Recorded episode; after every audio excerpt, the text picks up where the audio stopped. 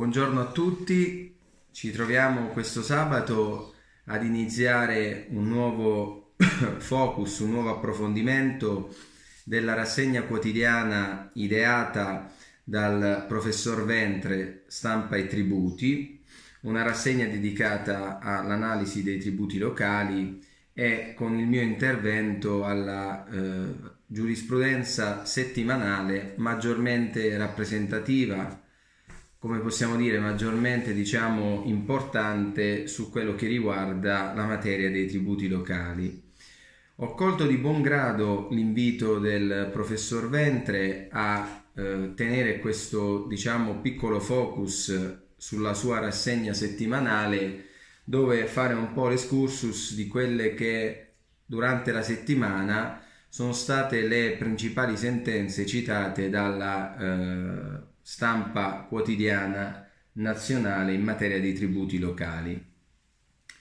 Nel fare questo, eh, intanto ringrazio il professor Ventre per questa opportunità e per questo invito, eh, anche perché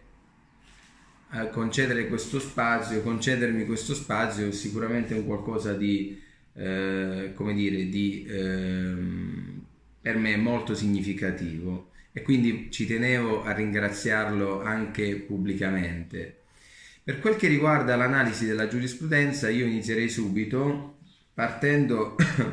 da una prima sentenza che eh, la Commissione tributaria provinciale di Catania la sentenza è la numero ehm, 6110 depositata il 6 luglio 2021. Questa sentenza viene citata da eh, un sito Universo Legge e parla della nullità dell'ingiunzione fiscale laddove priva dell'apposizione del visto e eh, della firma da parte del funzionario dell'ente creditore. È una sentenza molto importante perché eh, all'interno della stessa si trovano degli spunti interessanti per quel che riguarda la questione degli elementi formali, degli elementi diciamo essenziali dell'atto amministrativo da un punto di vista formale. In questo caso il contribuente impugnava un'ingiunzione di pagamento di un comune siciliano contestando una serie di eh, vizi tra cui appunto la nullità dell'ingiunzione di pagamento per difetto di legittimazione attiva, per vizio di sottoscrizione e per mancanza del visto di esecutività. Nell'accogliere l'eccezione, la CTP di Catania eh, si collega all'articolo 52 del decreto legislativo 446 del 97 e eh, dice che appunto la stessa disposizione normativa dispone che il visto di esecutorietà sui ruoli è apposto dal funzionario rela- responsabile scusate, della relativa gestione. Tale visto a parere della Commissione e la relativa sottoscrizione sono posti a garanzia della regolarità dei ruoli nei confronti del contribuente pertanto in funzione di ciò diventa elemento essenziale ai fini della validità dell'atto. Nel fare ciò, la Commissione inoltre eh, afferma che la formazione ed emissione dell'ingiunzione segue un procedimento diverso da quello che accade per la, form- per la formazione del ruolo nella cartella esattoriale. E a tal proposito afferma che il funzionario responsabile una volta che accerta che quel tributo è diventato certo, liquido ed esigibile, emette la singola ingiunzione a carico del contribuente e in questa ingiunzione appunto il funzionario deve apporre il visto di esecutorietà che altro non rappresenta che una certificazione che quel credito è certo liquido ed esigibile. La qualificazione di elemento necessario del visto, dice la Commissione, è la relativa sottoscrizione in caso di assenza rendono l'ingiunzione di pagamento nulla. Pertanto, in virtù di ciò, la Commissione tributaria provinciale di Catania ha annullato l'ingiunzione di pagamento impugnata dal contribuente. La seconda sentenza che passiamo in rassegna è una CTR Lombardia, eh, scusate, è una CTR Basilicata ottenuta eh, nella settimana dal, eh, diciamo, dal sottoscritto in, mater- in, qualità di difensore di eh, uno studio professionale. Molto importante questa sentenza, se volete appuntarla, la CTR Basilicata numero 171-02-21. Che cosa accadeva? In questo caso socie- uno studio professionale impugnava un avviso di accertamento, una cartella di pagamento, scusate, relativa a Tari annualità 2015, contestando una serie di eh, vizi, una serie di eh, irregolarità che eh, a suo parere rendevano nulla la cartella di pagamento. Tra questi c'erano anche eh, l'illegittimità eh, del regolamento, quindi si chiedeva la disapplicazione ai sensi dell'articolo 7,5 del decreto legislativo 546 del regolamento comunale nella parte in cui prevedeva una tassazione maggiore per gli studi professionali rispetto a quella prevista per ristoranti e bar, chiedendo quindi una eh, rideterminazione, in un certo senso, una statuizione che andasse a eh, verificare appunto la legittimità di una simile forma di eh, tassazione appunto superiore per gli studi professionali rispetto a quella prevista per i ristoranti e i bar. Il ricorso veniva accolto dalla Commissione tributaria provinciale di Potenza eh, e a seguito di ciò la, eh, il comune in causa, il comune in questione proponeva appello. Preciso che tra gli altri motivi si era anche eh, eccepita l'illegittimità della cartella per omessa notifica dell'avviso di accertamento in quanto lo stesso regolamento comunale prevedeva che prima della notifica della cartella il comune eh, doveva inviare un avviso di accertamento dove si contestava l'omesso versamento, quindi stabilendo ciò all'interno del proprio regolamento. Nell'appello il comune lucano chiedeva la riforma della sentenza prevedendo che a suo parere ai sensi dell'articolo 72,1 del decreto legislativo 507 del 93 si potesse procedere all'iscrizione a ruolo senza eh, provvedere alla notifica dell'avviso di accertamento propedeutico e quindi richiamava giurisprudenza in questo senso eh, che appunto eh, conclamava la possibilità per i comuni di poter eh, procedere all'iscrizione al ruolo direttamente senza la preventiva notifica dell'avviso di accertamento. Il contribuente, lo studio professionale in questo caso, si costituiva in giudizio affermando che ehm, non solo c'era una irregolarità in quanto era lo stesso regolamento comunale a prevedere la notifica, la necessarietà della notifica dell'avviso di accertamento prima della notifica della cartella, ma un aspetto molto importante inoltre richiamava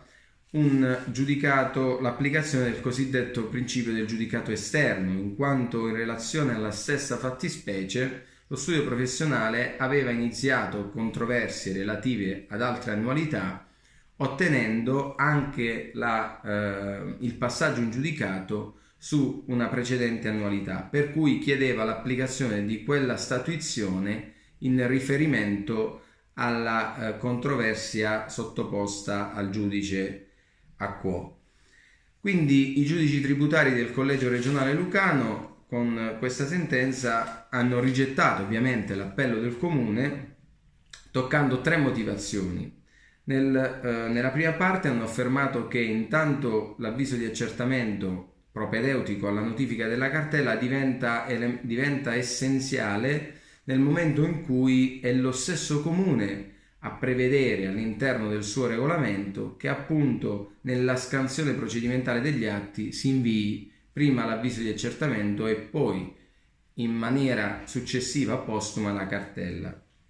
In secondo luogo, richiama l'applicazione del giudicato esterno e quindi eh, fa presente che eh, nella materia si è formato diciamo inter partes un giudicato e eh, quindi questo giudicato esplica i suoi effetti come ormai sappiamo nel processo tributario a tutti gli effetti. Per cui in ragione di ciò quella cartella sarebbe da ritenere nulla. E in terzo luogo conferma la statuizione dei giudici provinciali lucani nella parte in cui appunto hanno statuito anche nel merito asserendo che secondo un principio di cosiddetta equa tassazione è irragionevole e illogico che uno studio professionale potesse essere soggetto ad una tariffa tari notevolmente eh, maggiore, aumentata rispetto a quella prevista per, gli, per i bar e gli studi professionali. Una terza sentenza è una CTR Lazio citata sul quotidiano Fiscal Focus di giovedì 22 luglio.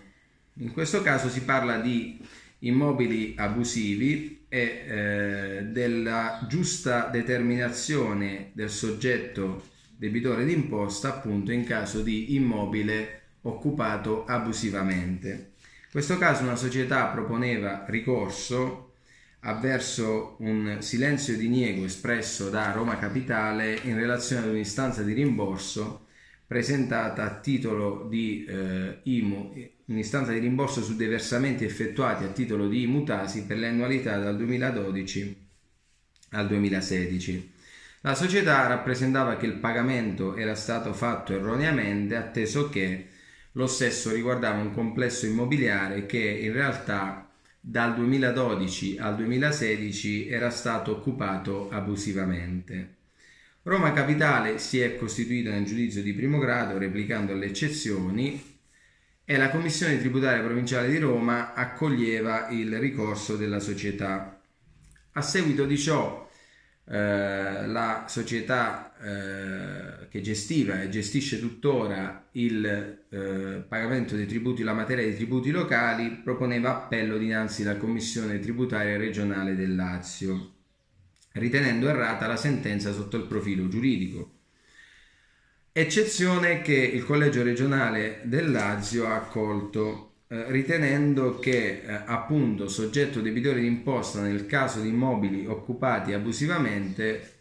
eh, fossero comunque titolari dell'immobile, i titolari del diritto di proprietà e non coloro diciamo che abusivamente si fossero introitati, stabilizzati all'interno dell'immobile. Nel fare ciò la CTR esprime un principio molto importante richiamando la normativa in materia di IMU che appunto individua i soggetti passivi dell'imposta nei proprietari o in tutti coloro titolari di un diritto reale di godimento sull'immobile. Dice la CTR Lazio, siccome nel caso di occupazione abusiva eh, non c'è uno spostamento della titolarità o del diritto di proprietà, ma né tantomeno del diritto reale di godimento perché in caso di occupazione abusiva non si configura uno spostamento formale del diritto reale di godimento in capo a quel soggetto che di fatti va ad occupare abusivamente l'immobile. E quindi in ragione di ciò dice non può essere effettuata una traslazione del, eh, diciamo, del presupposto di imposta in capo dal proprietario in capo al soggetto diciamo utilizzatore perché in quel caso non c'è diciamo una, um, una formale titolarità di un diritto reale di godimento per questo in ragione di ciò la CTR Lazio conclude la sua sentenza che è la numero 2858 0221 affermando che pur comprendendo le ragioni del proprietario, a cui ovviamente è stata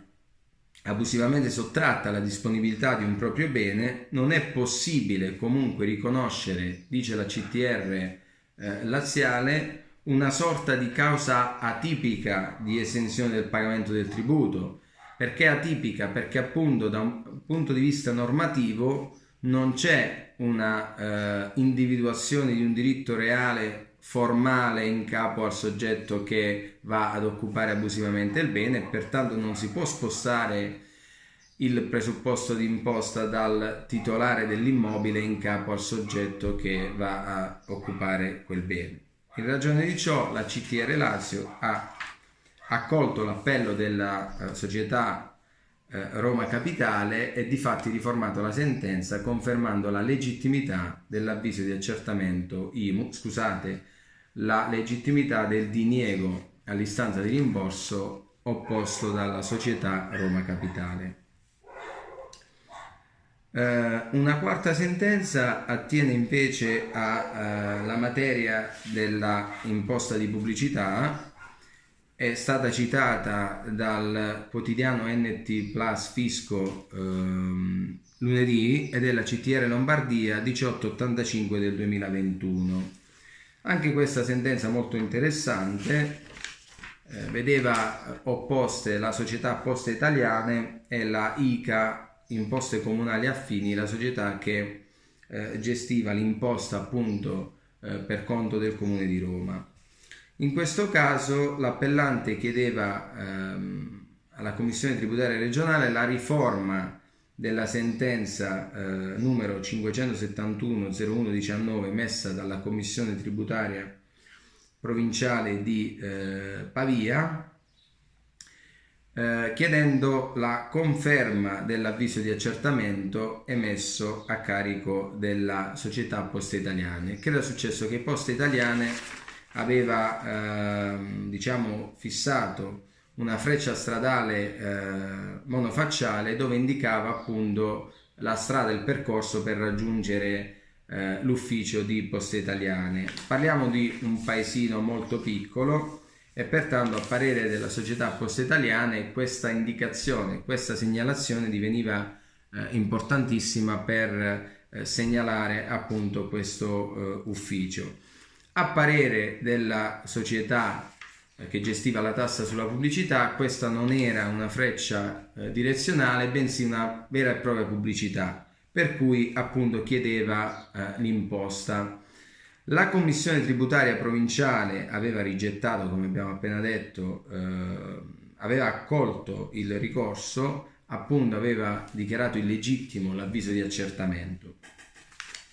Stessa sorte ha subito l'appello subito, eh, effettuato dalla società ehm, ICA Imposte Comunali Affini. Nel fare ciò la eh, CTR Lombardia che cosa eh, afferma? Afferma che dalla disamina della documentazione allegata si evince che quell'insegna in realtà non ha valenza di messaggio pubblicitario, dice la Commissione, atta a stimolare l'acquisto di un bene o l'acquisto di un servizio, ma in realtà è una eh, segnalazione che assume la eh, qualità di un vero e proprio avviso al pubblico e quindi dice, dicono i giudici lombardi svolge la funzione di aiutare l'intera collettività ad individuare in maniera più agevole e più facile il luogo dove è posto appunto l'ufficio di poste italiane.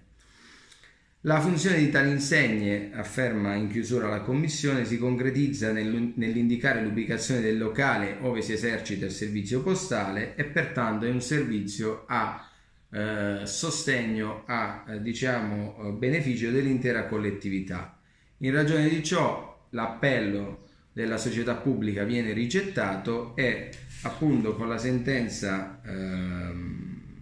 1885 20 del maggio 2021 viene confermata diciamo, l'illegittimità dell'avviso di accertamento ai fini dell'imposta sulla pubblicità relativa diciamo, a questa freccia eh, stradale monofacciale.